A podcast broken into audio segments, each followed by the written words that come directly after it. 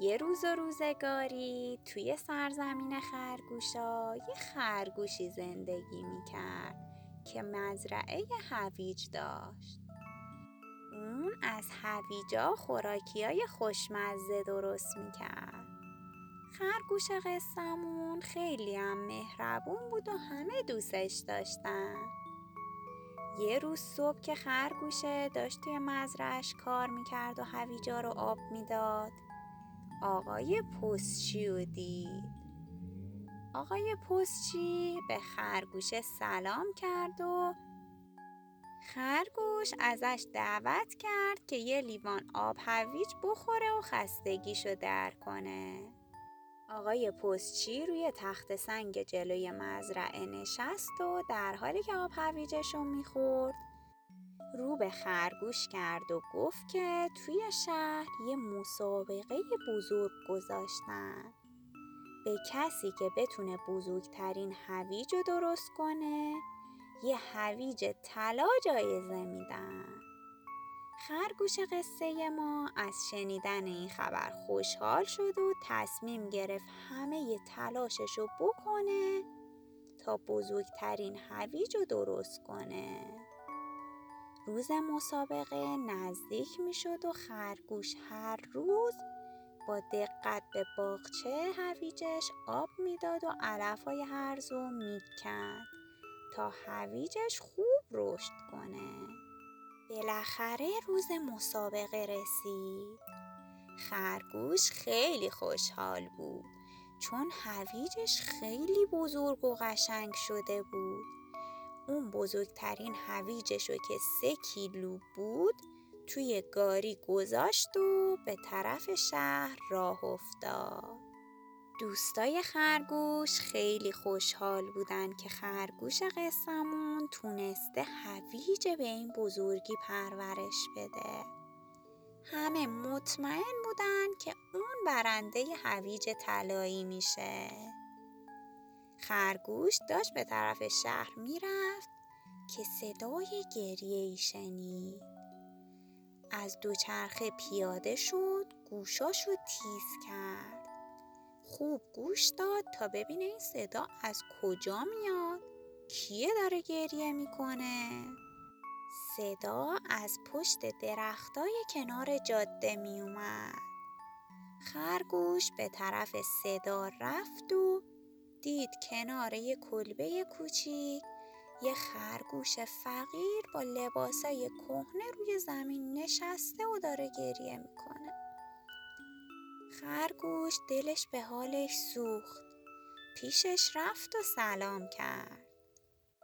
خرگوش فقیر سرشو بالا آورد تا خرگوشه رو دید با تکون سر بهش سلام کرد. خرگوش پرسید که چرا داره گریه می‌کنه.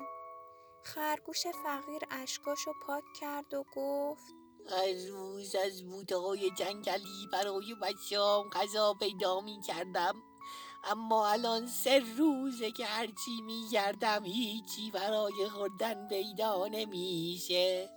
بچه هم گرسنه هستن خیلی ضعیف و لاغر شدن. نمی‌دونم چی کار کنم.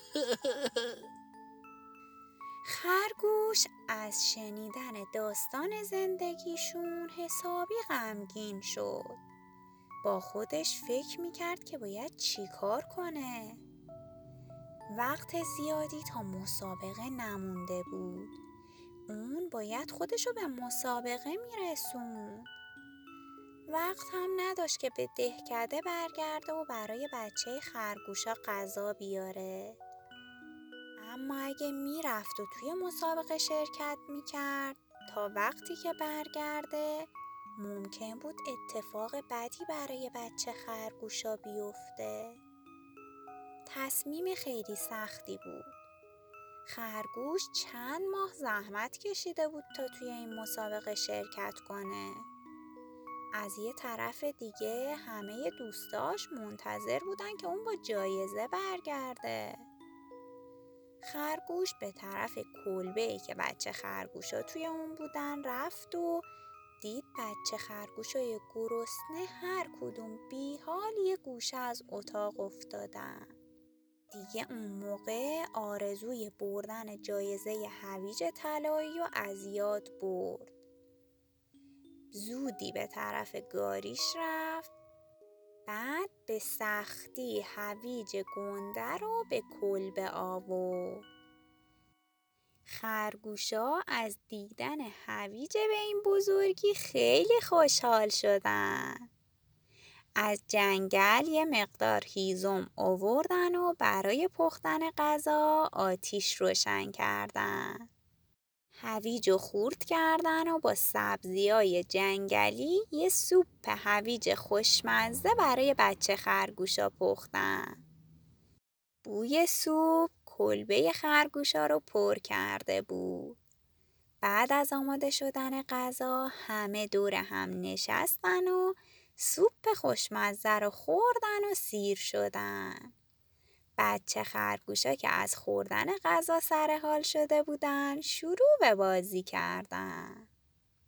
خرگوش مهربون قصمون با اینکه جایزه رو نبرد و توی مسابقه شرکت نکرد ولی یه کار خیلی بهتر انجام داده بود. برای همین خیلی خوشحال و راضی